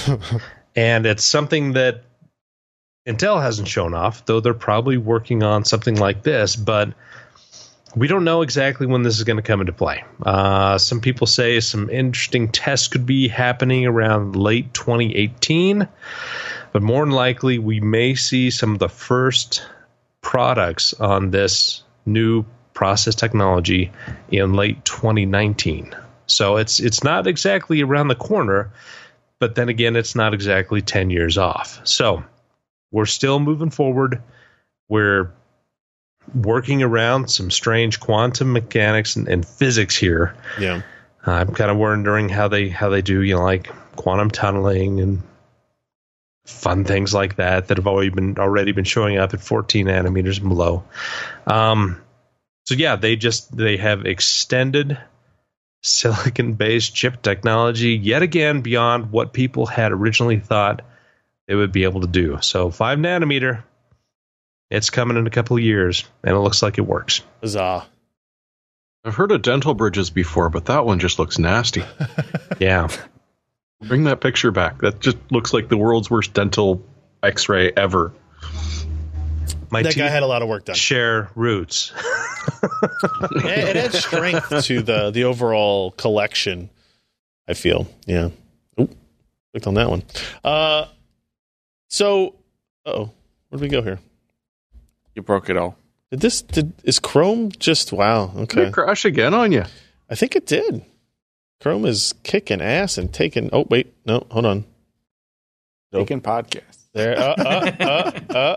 Okay, Yeah, I I'm don't gonna, see it. I'm gonna leave it like that. Yeah, but I can't scroll yet. But I'm just gonna I'm gonna go with it for now. Um, so this just went up right before we we got to the show going here. Ken uh did some testing while I was out of the 802.11 AD capability of an Asus X299 motherboard and a Netgear X what it was it Night- Nighthawk X10 router. which is an amazing name. So I am I'm gonna I'm gonna try to close this and reopen it. Come on, Chrome, you can do it. And note, this is not 802.180. No, 8021 AD. No, this is not VLAN. When when I saw the, the story come across, I was like, what? VLAN's on a what? Oh, Uh, yeah, no, no, no. The, it, so 80211 AD. Can you explain? Is, is it's YGig? It's Yeah. kind of its It- marketing name. yeah, I guess, there's for the it. Y Gig Alliance, which is kind of I like alliances, as is marketing 802.11ad. That's uh, that's obviously the name of the standard right? from IEEE, as you would expect. You know, when you're going through the airport and you're a plebeian and you don't have pre-check or programs like that, you have to don't, go Ken. through You don't those have machines pre-check? where you put your you put your hands up and they Yeah. scan you with millimeter waves. Yeah, yeah, yeah. What if I told you you could have that in your very house? I like it. I'm a fan. Yeah. So essentially, 802.11ad is networking over 60 gigahertz, whereas we're we're used to 2.4 gigahertz with technologies up to 802.11n. Well, n could o- also operate on the 5 gigahertz, ra- gigahertz range. Right. And AC is 5 gigahertz only. This is a s sort of an entirely new technology running 60 gigahertz or millimeter wave wavelengths. Now it's worth noting we have seen some YGig stuff like as dock stations, but it was very specific. You had to have one specific laptop spared with one s- with like a specific dock, and they kind of Apparently, Dell's been doing this since like 2014 ish, which was interesting. I could find some old posts. Interesting. Never really anyone posting about like it working or like Right. anything about the experience. Just that this was an option offered on high end latitude machines. right. But uh, at CES, we saw the TP-Link router announced, which was the first router announced with 802.11ad, and then in the in the months since then, I think it was February that this Netgear Nighthawk X10 came out Mm-hmm. with support for 802.11ad, and uh, the sort of impetus was we got the An X299 Asus motherboard. X- Prime X299 Deluxe that has an 802 802.11 AD. I'm just going to call it Y gig from here on. We'll Sure. just stick with that. Or you just call it AD. yeah. You know, you do what you want. You do what you want to do. Has a Y gig radio built in. So it was sort of the first client that we saw. There has been like one specific Acer laptop that had Oh, Y gig really? in it Okay. that people were using for testing, but this is sort of the first mainstream application Yeah, of yeah, it. yeah. And I know Asus announced at least one other X299 motherboard. I think it was the RG motherboard has 80 in it. And I think there are a couple other people that announced support. there's one essentially Qualcomm M.2 radio now that people are using that they can just integrate in, in any of these machines.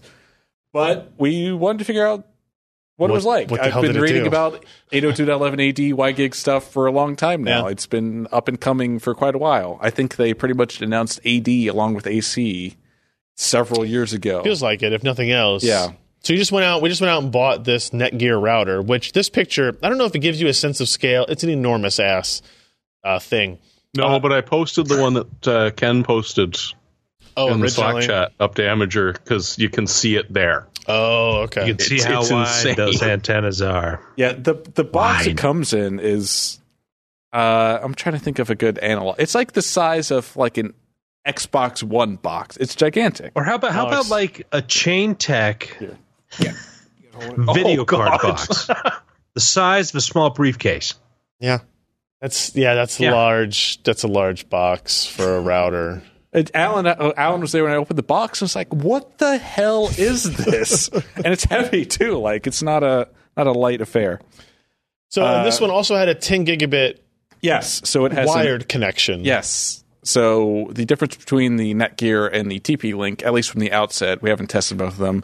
They're both using the same AD chipset on the radio side, but the Netgear router has a 10 gig switch port, which is very important because 802.11 AD is capable of up to 4.6 gigabits per second. Right. So if you're trying to run benchmarks from another computer, Or that even was if you're actually on using a one gig that, port, Yeah.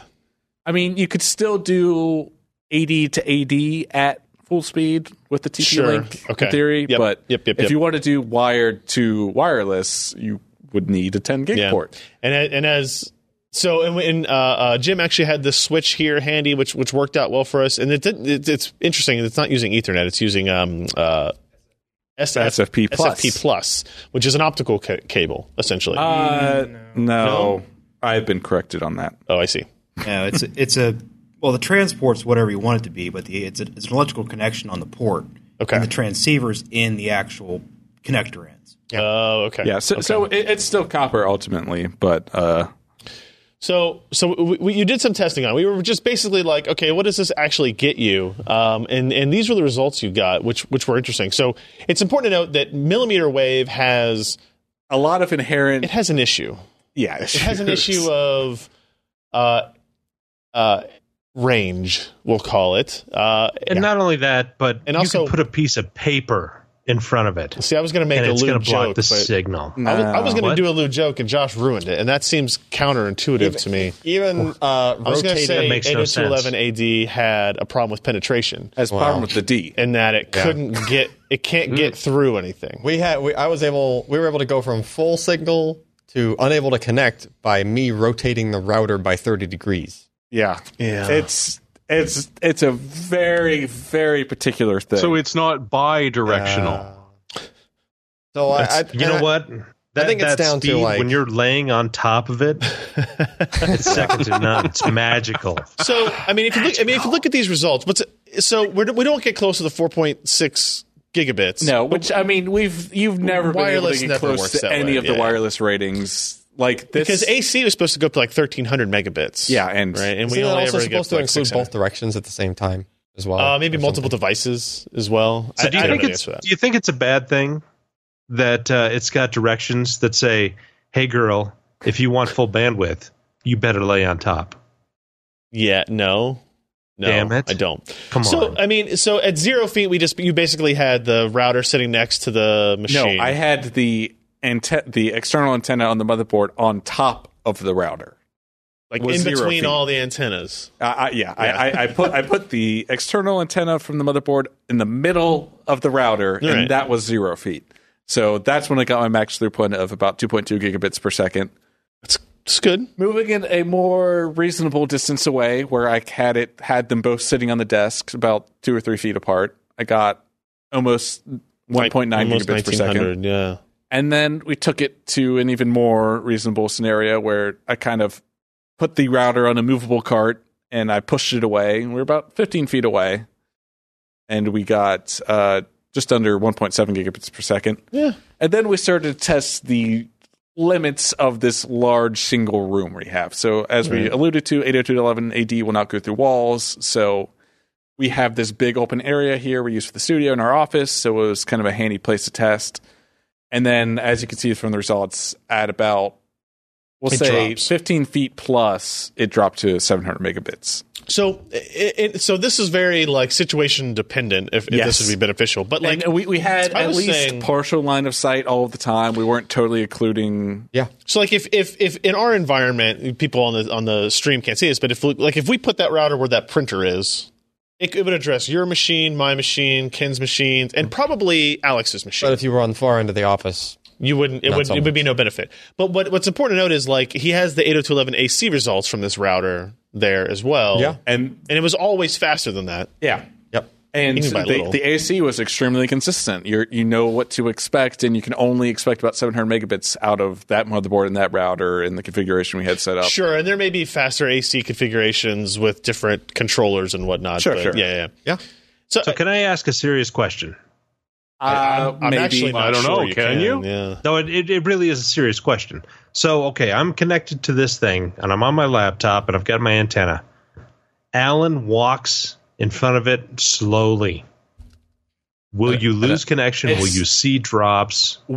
Are you it's- just out of luck? So Alan and I were testing it. I had him over at the computer and I was with the router. And I mean, we're still walking around the office. I didn't necessarily stand exactly in the middle of it, but we didn't really see any drops in that scenario. I, even though we are bags of water, I don't think it necessarily affects it Mm. that much. Bags of mostly water. It, it, I feel like it can mostly go around you at that point. It's bouncing off and sort of Right. figuring out a path as long as you have, you start with mostly line of sight in that scenario. So you know the router's five hundred bucks almost, four hundred fifty bucks. So that's pretty pricey. The motherboard is four hundred and fifty dollars that has the Yeah. 802.11ad built into it. So this is an expensive combination if you happen to dive down that rabbit hole. It was more of a experiment of, hey, this is our first time messing with it. It's also very possible that we get you know this, this is very new. It's to release. very first gen stuff. like Netgear updates its firmware, ASUS updates the drivers or and, and firmware. a- actually, we we were doing some testing, and then Alan was like, "Well, did you update the firmware on the router?" And I hadn't yet, and I updated it, and the testing was a little bit better. Yeah. So so I, I would expect that to be the kind of the case for Because for it, 'cause a it was little doing while. like it shouldn't just drop if you rotate the router a little bit. Yeah. like that's you know. Well, I don't know how directional the antenna. and Or- I don't necessarily know where four the big 60 gig ones. antenna w- was on the device Yeah. because you, you see the four external antennas, but those are mostly probably just for MIMO five gigahertz stuff. I Right. don't know exactly the configuration of any of that stuff, but mostly in the in the short short little article I posted, I came to the conclusion that we're probably never going to see wide stream adoption of AD for general networking stuff, even for computer to computer Right. operations. We're going to see it for stuff like wireless notebook docks and VR headsets. Intel at Set it down on a E3 E was desk showing near off that. Yeah. yeah. a Vive with the YGig adapter, and people said it was great from their personal experience. It's that sort of high bandwidth, low range, Yep. line of sight stuff that it's cool for.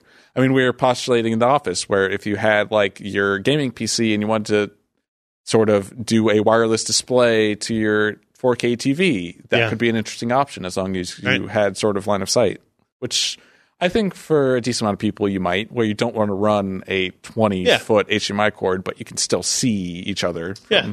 the scenario. Yeah. I, I, I think I think it's pretty interesting. Uh, yeah. I, I, I wouldn't buy into it yet. Definitely not. But yeah, pretty cool. Expensive. I mean, you can afford like an Expensive. eight port, ten gig switch, and a couple of ten gig NICs for For the that- four hundred fifty dollars. But then you for, got for what you need on both ends for a thousand The truth dollars. is, wires suck. Right It's true. now, wireless sucks more than wires, but Yeah. wires still suck. so true. if we could get You know what? wireless Enough without gaff it- tape will make wires fine. Make wires. I mean, the, great. yes, you are looking. If you, it's like you're it'll- looking it'll- in our office it'll look right crappy now. going across the ceiling of your dining room, but it's going to be fine. Yeah, it's Um, fine. You can still get Netflix, right? yeah. That's what's important. Uh, one last story before we uh, get to our picks here. I fix it. Microsoft Surface laptop. It's. I think it's the worst score they've ever given a product. If we could give it a negative one, we would have. That's what they say. I mean, really. they could have. That is what they said. What makes it so bad? Can't Everything is glued and soldered. yeah, you can't open anything. Okay. Can't you know? And, and what was like, like? So that's different than significantly different than the Remember what Surface tablet. happened with the remember what No. happened with the last one no, what where was the, the, Surface tablet? I mean, at? the Surface tablet is glued together, but at least the components are socketed. So if you do get it apart, you can Okay. change stuff. Wasn't You're there- not getting it apart? But like the previous generation one was there, there was a guy that took a Dremel and a die cutter bit to the back of and the he Surface kind Pro of cut a 4. freaking square where the M.2 Yes, he did. SSD To was. upgrade And uh, then memory. He took the lid off and he can just swap out his SSD. Yeah. that's probably not great. And then he like I don't option. know how he put the thing back on and he just like put a piece of tape over I it. still or want to try one of these laptops. like that. Oh yeah, I mean, I think they're a fine device, and in the scenario where the machine is glued together, anyways, I don't necessarily think socketed components are an important detail because you would have to be like that Surface Pro 4 guy who is Yeah. extremely invasive in his machine to upgrade the hardware, but it still it still sucks to not have the opportunity. Even this stupid MacBook with the Touch Bar got a two out of ten, Yeah. Okay. and and like this has a solid Yeah, SSD so did and the everything, iPad, okay. but it has screws on the back. bottom. They might be pencil lip screws, but they're screws. Damn it. Yeah. Oh, So yeah, you pop a key off of that keyboard, and uh, well, guess you bu- better buy a new one. Eh. All right. Uh, before we get to our picks of the week, we're gonna do a. Oh my God, Chrome! What is your deal? Um, we we were. Should just switch to Edge, Microsoft or Windows 10 keeps might. telling me to. I might. I might. Uh, so we're we're gonna do a a non visual check in with uh, people who have signed on to do the the mining thing, the the hashing thing. Why? Like, oh, oh, man. Uh, let me see if I can figure this out. There we go. All right, here we go. So uh, I'm going to refresh this and see what happens. So this is like a monitoring thing. So if you guys go to NiceHash and put in that wallet code that we gave you, you can actually see how many people are working. That's listed as workers. I think right? that's that's unique per application, right? Like instance of the application Uh, running you could have multiple workers for one app- machine. for one machine. Yes. Okay. Um, so this is, you know, you guys can keep track You of it. can scroll So- down and see what the labels of the machines so are though. If we've got we've got seven machines working on it now, so that's pretty awesome. Uh, we've got Comrade, DRV001, Fallbite, uh, Correa, PC Per. Which ironically isn't us. That's not us, yeah. PC Per is not us. SA 2011, awesome. So the and it doesn't tell us what hardware they're running. You can maybe guess by looking at the algorithms that are going. So the Yeah. Dagger ha- Hashimoto's are AMD Radeon cards, Yeah. right? And uh, Equihash. I don't know what that one would be. That's What is a soul per second? It's a solution. Yeah. Yo, solutions. Oh, solutions. Okay, Okay. so, thank you. so Equihash is a, is an algorithm attached to a couple different currencies. The main one is Zcash, I Okay. believe. So that's kind of and, and Another up and coming. Lib- Libri, well, I call it Libri or Library, or I don't know what you would pronounce LBRY, but that's usually running on NVIDIA cards. So my guess is Fall, Fallbyte has a GeForce card of some kind running in that system. So it's interesting. Very cool that uh, you guys are doing that. Anybody who wants to do that, again, you can go to pcpro.com, uh, look for that story about donating um, your, uh, c- uh, what would we call it? Donating uh, Your GPU power. GPU horsepower cycles to us, and I think it's pretty cool. I just kind of want to see uh, where are we at. What's what's our total? Does it give you? I guess because it's a whole bunch of different currencies, it doesn't give you any kind of like singular speed. It's more about like the Bitcoin per day rate, I guess. But then that changes based on the value of Bitcoin and all that type of stuff. So, well, yeah. Bitcoin per, per day doesn't really change based on the value of Bitcoin. Oh, okay, yeah, yeah, it's Bitcoin, not dollars. So, Yeah. uh, yeah, hopefully we can spike that up. So i- if you're interested in contributing, you don't want to have to sign up for Patreon or write a It- check it- to it's, Josh. it- it's like a clicker. We're going to see how high the numbers go. want to see how high the numbers Everyone go. contribute, and we'll see how Yes. high we can get the numbers. Yes, please. Yeah. and then we're gonna sell it all out and see how low we can drive the currency value down. What I tell you I what. think we could sign on, on people up for getting a run on Bitcoin. Trust me, I would sell well before thirty million dollars of currency would would pile up in any in any single given account. I am quite confident in that. So, Also, I don't think we'll be doing this job anymore. uh, you know, We might be Alan, but he won't be. Yeah, he won't. Yeah. He'll be in the Bahamas. I'll be gone. I mean, I'll just like set up a tent outside on the lawn with, a, with like a fan and just relax all day. Just sit out. Like, hey, what, are you Please, you'll guys, be living in Disneyland what are you guys doing in there? permanently. Is it warm from the, Hey, guys, from what you the guys doing? machines that are still running? warm. Please, sir, can I have a fan? All right. Uh, hardware, software picks of the week. Uh, mine is interesting in that I have. I think I talked last week about getting an iPad Pro uh, keyboard, the pencil, all that type of stuff, and messing around with it. And I and I'm trying to do this experiment of like actually trying to use it as my productivity device. So that means doing writing, doing news posts. First thing I notice is uh, the the website WYSIWYG editor and and iOS based Don't play browsers nice. do not No. play nice. You, if you go into the HTML version of it, everything's fine. Yeah. But if you want to use the the WYSIWYG version, the WYSIWYG version, it sucks. That being said, uh, I installed Microsoft Word, which is free on iOS. Interestingly, like completely, Uh, it is. All the Microsoft It's like Office the apps. mic- remember Microsoft Try it Works? free for 30 days. that's yeah, it's a trial. Wait, uh, really? Yeah, Otherwise, you need Office 365. Oh, okay. which So you I do. have. I do have an Office 365. that's why it's subscription. Oh, okay. Okay. Okay. So it's not free. Never mind. I'm still paying for it. Um, I, I will say I have. I was surprised by how well it's a good app. it works. Yeah, Um, there are some limitations to it in terms of more surrounding like local file storage and how you Yeah. kind of do that stuff. Um, also, I use Dropbox a lot for Yep. my workflow. you can open the files directly in You Word. can open them, but the problem is, is you they're not saved locally. So I had this problem where I was on a plane Mm-hmm. and the internet wasn't working, so I couldn't open a file to write. yeah, you have to have already had it open.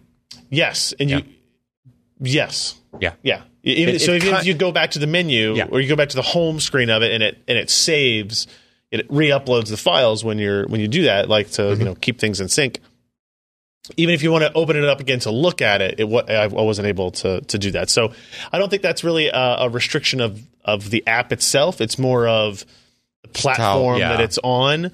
Uh, so I'm curious if like iOS 11 changes any of that It might with the files thing. It's with the supposed to have. files stuff, uh, you know, I don't know how. Maybe I think Dropbox will still be problematic because you're not going to install Dropbox. Not going to have root access to the file system to be able to sync documents. Would be my guess. If it, if they can figure it out, I think that's awesome. Um, but but it, but it worked well. There, you know, there's some like formatting discrepancies. I would say uh, if you're trying to like put a, a link, a hyperlink into on on a piece of text, highlighting something with your finger still sucks as opposed to using a mouse and keyboard. Um, but I, I I was I was more impressed than I kind of expected to be. Also, one of the things I couldn't do so this this allows you to export as a PDF, which I was thought I was you know doing a proposal for somebody and I wanted to export a Word doc as a PDF. Yep. And it does support it, um, and I uploaded that to Dropbox. However, as far as I could find, there was no way to attach said PDF that I created to an email to send out to somebody. You want to attach something from Dropbox? Yeah. To an email? Or even like let me go to Dropbox and save that PDF locally to then Do No, it, it, gets you pissed can't- off unless you're doing OneDrive you can't s- or SharePoint. well even that's inside Word. I'm just trying to like I'm in Gmail now trying to attach this document. Yeah, Yeah. it's, I- it's I going to get think- pissy. I think you can do it, but you have to sort of start from the attachment. You have to say email this attachment and then write the message around it, which is totally a natural workflow. But can if you're opening to up the use file a- through Dropbox? You have to use a different email app. You have to use the mail app. no. Either the Although mail after app the shit or Gmail's been giving me, maybe that's a good idea. um, You know, I use what's I- up? Uh, Spark. Spark will do it. The Spark. So the file, the files app in iOS 11 is sort of their answer to all of this stuff, where you'll be able to mount your Dropbox and all of these different services and drag files over to other apps, which is Okay. Oh my God! Who, who would have thought of such a thing? drag files from apps to app. It's, Revolutionary. like cloud storage or Even something. though they, they haven't added Dropbox to the to the list yet. I mean, it's a beta. Like iOS Dropbox will 11 probably have yet. to integrate with the app. But, Yeah. I mean, it's still in beta. so. yeah. All right, so that's me, uh, Jeremy. What do you got? All right, so this is kind of a nifty new controller that I just spotted this week. Uh, that it it looks exactly like something that you should be using uh, if you're say Alex and trying to run the board here.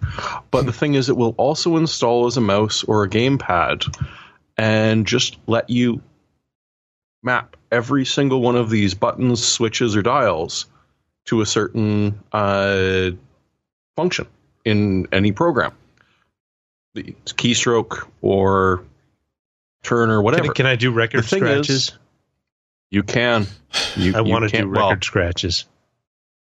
and you should use a virtual record so you can practice enough to get good. But the thing is that, There's- there's as no- you can see, There's no getting good. the the, the as it mentions there, the module is attached magnetically. So if you click on some of the other pictures, it looks like building blocks because it is. You snap this thing together in however the hell you want. Uh, make it into a little uh, arcade simulator. Run audio off of it. Map the uh, dial to your sniper rifle so that you can zoom in and out uh, very easily. It's a little bit on the expensive side. Like the base kit we're looking at here is 300 bucks, but it's damn nifty. Hmm. It- so if you're building a MIDI box, or if you just really want to uh, prove you can beat Dark Souls with two dials, this is your thing. Uh, don't think you can do that. No, it's but the Uh, some challenge guy is- beat it with like a Guitar Hero. Yeah, I was gonna say guitar, the challenge is so, always yeah. the Guitar Hero controller. Oh, man, that's pretty impressive. All right, all right. but it, it's a little expensive, but it's freaking nifty. And if uh, like, how much did you guys pay for some of the uh, equivalent stuff you're using hardware wise? That, those or, audio that or boxes. more. Yeah, I bet you it was more than the three hundred bucks. yeah, yeah. Usually, All right, give it a look. Josh, Me. you. It's all about me, as it should be. And why wouldn't it? Yes, great. Okay, so you know, a couple of months ago, I talked about the my digital SSD stuff. The NVMe was the less least expensive, um, you know, 500 around 500 gig. Probably no, it's 480 gig of uh, NVMe. Well, you know what? Those got so popular, they've blown up to 250 bucks for a 500 gigger. And so now, oddly enough, Samsung, who's got their own fabs and whatnot, and are producing this 3D memory NAND stuff, you know, whatever it's called. What's it called, Alan? VNAND. Whatever. Anyway, uh, you can get the 500 gig for 219 bucks. It's so much cheaper That's pretty good. than anything else. I- Finally, they've dropped in price. Is that ten cents? and you can get. What's that? I, I bought one of these drives of the weekend at Micro Center, and I think it was like a weekend sale, and it was two ten. So I mean, two twenty at any point is pretty damn good. Yeah. I, I was I That's was I was nice. amazed that you could get that level of performance and capacity for two hundred ten bucks. Yeah, it's it's a deal if you could use it. And let me tell you, I can use it. Yeah, that's a great drive. Very cool. Uh, let's see. I'm gonna try. Nope. Holy moly! All right. Uh, let me see. We got next. Alan, what do you got for me? So you know how you have some uh, power supplies come with uh, PCI uh, power connectors comes with a pair of them off of one cable, but they're like two inches apart. Yeah, yeah, yeah. Well, spend like a couple bucks and just get like a little extension thing. I wish I could show It's cheap. everybody at home. Oh, but his browser's broken. I don't. So uh, in the show notes, there'll be a link to Now, an what's Amazon separated by thing. two inches? Jacob's parts. Is that the E EVGA spinoff? Oh lord. I think it might be. Yeah, but like you know, just don't don't go through a bunch of heartache trying to find the specific kind of model cable for your power supply because those Sure. are a big pain. And if you put the wrong one in, Yeah. you're going to fry your video You card. could, yeah. right? So Don't risk that. y- They're just you just get an extension just for the eight pin that just connects into eight pin female versus eight pin male, just like That's true. right. And you look around eBay, Amazon, they're like two or three bucks a pop. You know, All right. easy. Trust me, it looks amazing, guys. I, I won't show it, but Yeah, it's, it's there. just- Yeah, we'll fix it. in a minute. Two inches. I mean, that one's the one I found was uh, where the where the heck is it? Oh no, this Oh, is okay, eight fine. inches, Josh. Is that, This is that- serious. That's too many inches, Jeremy. That's too many. It might be too many inches of an extension, but That's too many. yeah. So you know, it's It just like, like circles uh, back around. Yeah, it's just you know some cable, couple uh, you know eight pin connectors there. Oh man. You know, All right, uh, Alan, Alex, or Ken, Alex, you didn't have anything on the list here today, right? Okay. Um, so that's going to be it for the show. I do want to say uh, while we were closing up here, I did for people who uh, were trying to find that link, and I could just kept saying go to the homepage and search for this. I just created a custom URL. If you go to pcper.com/mining, m i n i n g, it takes you directly to that story. So Oh. Sweet. pcpro.com slash mining takes you to that story if you want to see how to set up uh, uh, your system. It's it's a really super easy process, uh, and uh, you can you can D- donate don't, that don't, way. Don't misspell it to Minge because it's going to go someplace totally different. Oh no, let's still go to the gingers. Yes, Yeah. Oh, yeah. Sure. Everybody's Three for got that three. wallet out there. Oh man. We- Okay. We need to quit before Josh turns so completely red. pcpro.com slash mining uh, the other the other url to know is pcpro.com slash podcast it's where you can find the show notes the video the rss the mp3 files uh, any like if you want to direct download the video files all that stuff is available there um, i- if you're not already and also it has a little reminder about pcpro.com slash live and our wednesday uh, 10 p.m eastern 7 p.m pacific schedule uh, for all that so thank you for everybody for hanging out tonight uh, and getting through uh, some major processor discussions. Uh, but uh, hey, it's exciting times. It's exciting times. That's all I got. I'm Ryan Shrout. I'm Jeremy Hellstrom. I'm Josh Walrus. And I'm Alan Malventano. Bye, everybody.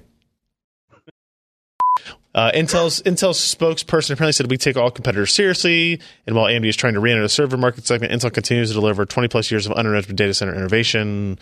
Uh, it's, their Xeon is proven and battle tested, uh, wide range of workloads, specifically designed to maximize data center performance, capabilities, reliability, and manageability. With our next gen Xeon Scalable, we expect to continue offering the highest core system uh, system performance versus AMD's. AMD's approach of stitching together four desktop die in a processor is expected to lead to inconsistent performance and other deployment complexities in the data center, which is exactly what they told us when I was out there last week.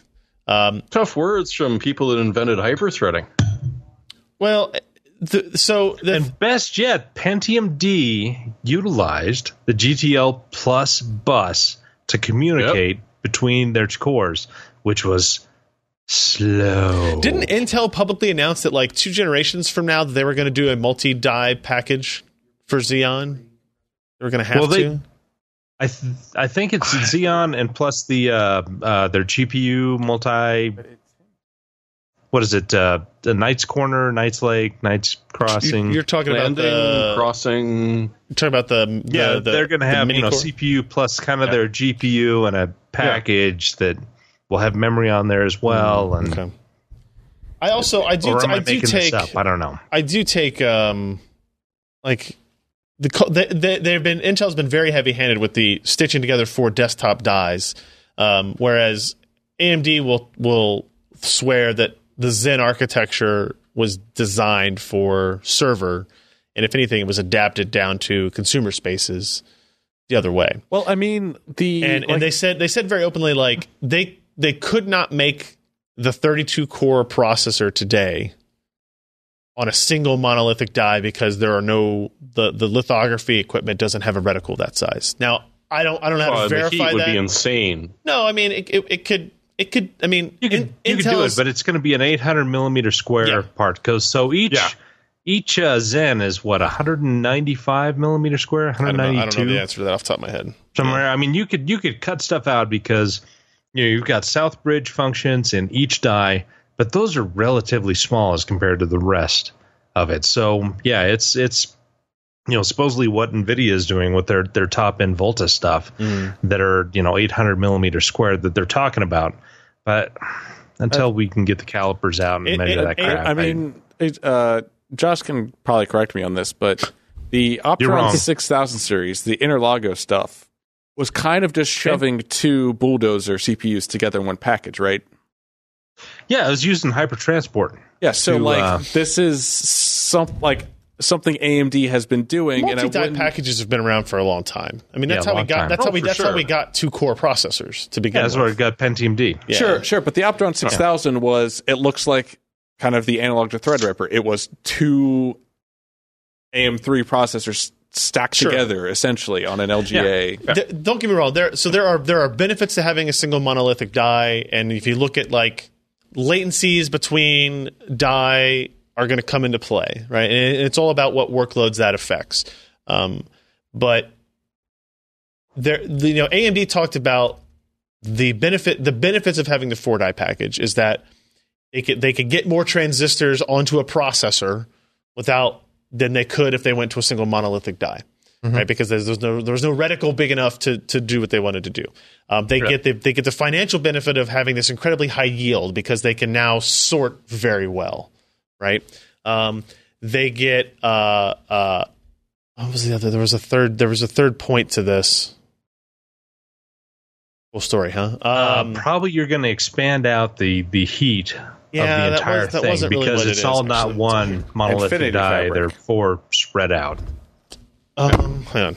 Talk amongst yourselves. I got my notes in here. And I mean, I next mean- thing you know, you got like microfluidic channels going through your damn CPU on water cooling just to try and keep it at a reasonable temperature, right. which would be interesting to try and pull off. So, Josh, what It el- actually might make a, the, the the substrate and pinouts a little bit easier to design around Hmm. without a monolithic die. Sure. True. But go ahead, Ken. would a theoretical, uh, well, I guess they've announced it, Zen plus Vega APU be using Infinity Fabric to link the two together? or Probably would not. it be a Unless they built that directly into the Vega architecture. Um, well? I mean, Yeah. Infinity from Fabric. what I is- understand, Infinity Fabric is, um, it's a way of packaging data to go over the PCI Express lanes, Okay. I, I, and so in theory, I they st- could I they st- could get Vega to do that. I still uh, I th- the a I heard from a a friend of a friend who talked to S- Forrest. I think it was Forrest Norod, who's like the VP of this, said that the Yeah. the, that the connection, the inter Infinity Fabric in this instance is an evolution of hypertransport over PCIe. How's it an evolution of hypertransport Yeah, okay. when they So it's bought a- so Infinity it's a- Fabric from someone else? They didn't buy Infinity Fabric. Yeah, they did. See, Yeah, they micro. did. It's- That's those Yeah, two. C micro shit. Uh, I think that was wasn't that something different? No. Uh, I well, still- I still don't originally believe yes, but I think Infinity they Fabric built is a off really of it. thing. Yeah, I guess they could have built off of it. I think it's Yeah. an extension of Yeah. what C Micro offered. It would just seem highly odd that it would be the next evolution of hypertransport when they bought the underlying tech from someone. We developed think. our own fabric technology, and we'll just buy these guys that have a different one. And Maybe yeah, it buy them. depends. No, uh, Knight Knight is right. Uh, Freedom Fabric is what Ah. it was called from Okay, C yeah, Micro. okay. that's, Oh, that's yeah. a good name. Yeah. Okay. So I, so I was correct. Yeah. Come on, guys. And as far as far as I know, they really don't use anything that they purchased from C Micro in any of their designs anymore. Like that. That was kind of a flop. Maybe a bad So, acquisition. Then. Maybe it was. Huh. Uh, all right, everybody. That's it. We're gonna close out for the evening. If you enjoyed this content, consider supporting in-depth technical content by contributing at patreon.com slash pcper.